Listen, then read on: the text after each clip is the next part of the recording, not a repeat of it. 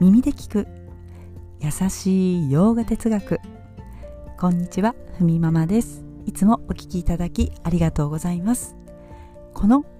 ラジオは耳で洋画哲学を聞いて日常に生かしていこうというラジオです。はいということで今日のテーマに入っていきます。今日のテーマはバガバットギーター14章。心は変わるというテーマでお送りします。はいということでまあここまで14章で見てきたことですよね。心は変わる、ね、その心を、まあ、自分で憎まないようにしていこうということなんですが、まあ、理想的な状態にあり続けること、まあ、これが一番心地よさを感じそうですけれどもまあまあずっとねそれが続くということは難しいわけです。できない日もあったり自分が思い通りにねいかない日もあります、まあ、それをねあの、嘆かなくていいというかあまりそこに執着しすぎないようにすればいいということですよね、まあ、過去の私自身も、えー、なんで私はこんなにヨガができづらい状況にいるのかなんていうことにね、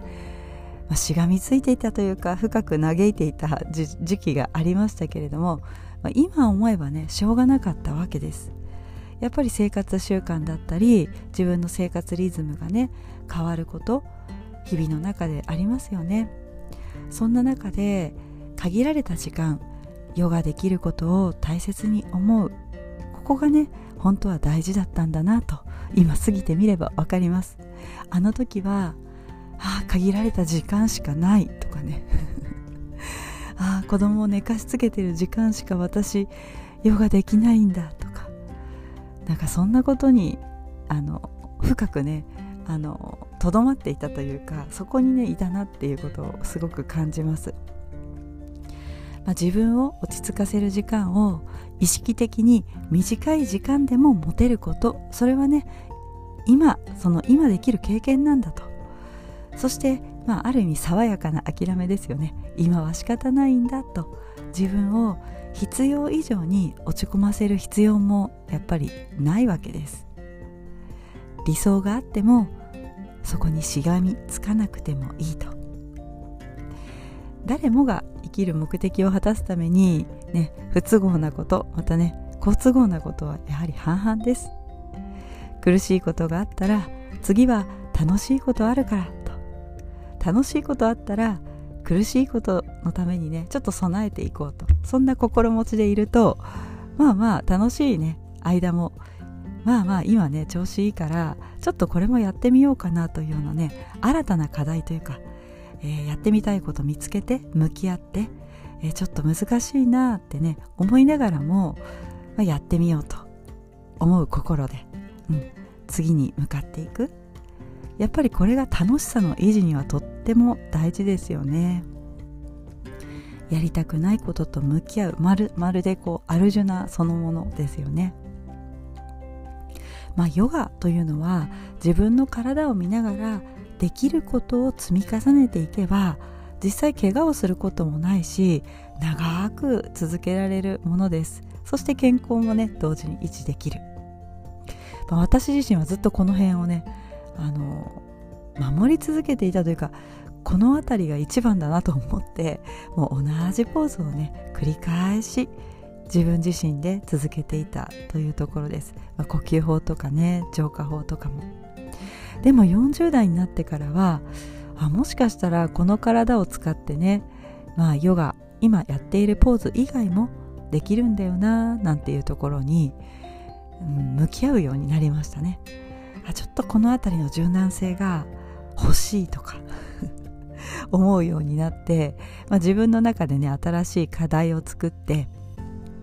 その気持ちも長く続くように無理しない中でやっていこうというモチベーションにねちょっと変わっています。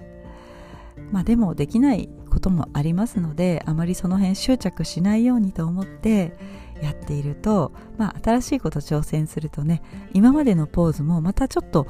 うん、体がね違って感じるんですよね、うん、なんか右と左の左右差があったようなところもあちょっと左右差がなくなったんじゃないかなとかね新たな気づきが生まれたわけです。なので今やっていることの中でちょっとステップをねステップアップするようなことをプラスしていくというねあの課題っていうのもねいいのかなと思います。ハンドスタンドもねなんかちょっと私もともと手首がちょっと弱くてですねちょっとずつこう腕の力というか手首をね安定させないとダメなんですがやっぱりちょっとねやりたくなると無理してねやったら今日はちょっと肘のあたりがなんかこう筋をね違えたのかなっていうところがあるのであなるほど。私の体はこういうところからなんだなというところにね 気づけた次第ですけれども。まあそうです。14章で学んだことありましたよね。体も心もグナだから。まあ変わるから。その辺りを見ながら自分で理解しながらやっていけばいいということです。あとそう執着ですよね。パタンジャリさんも言ってます。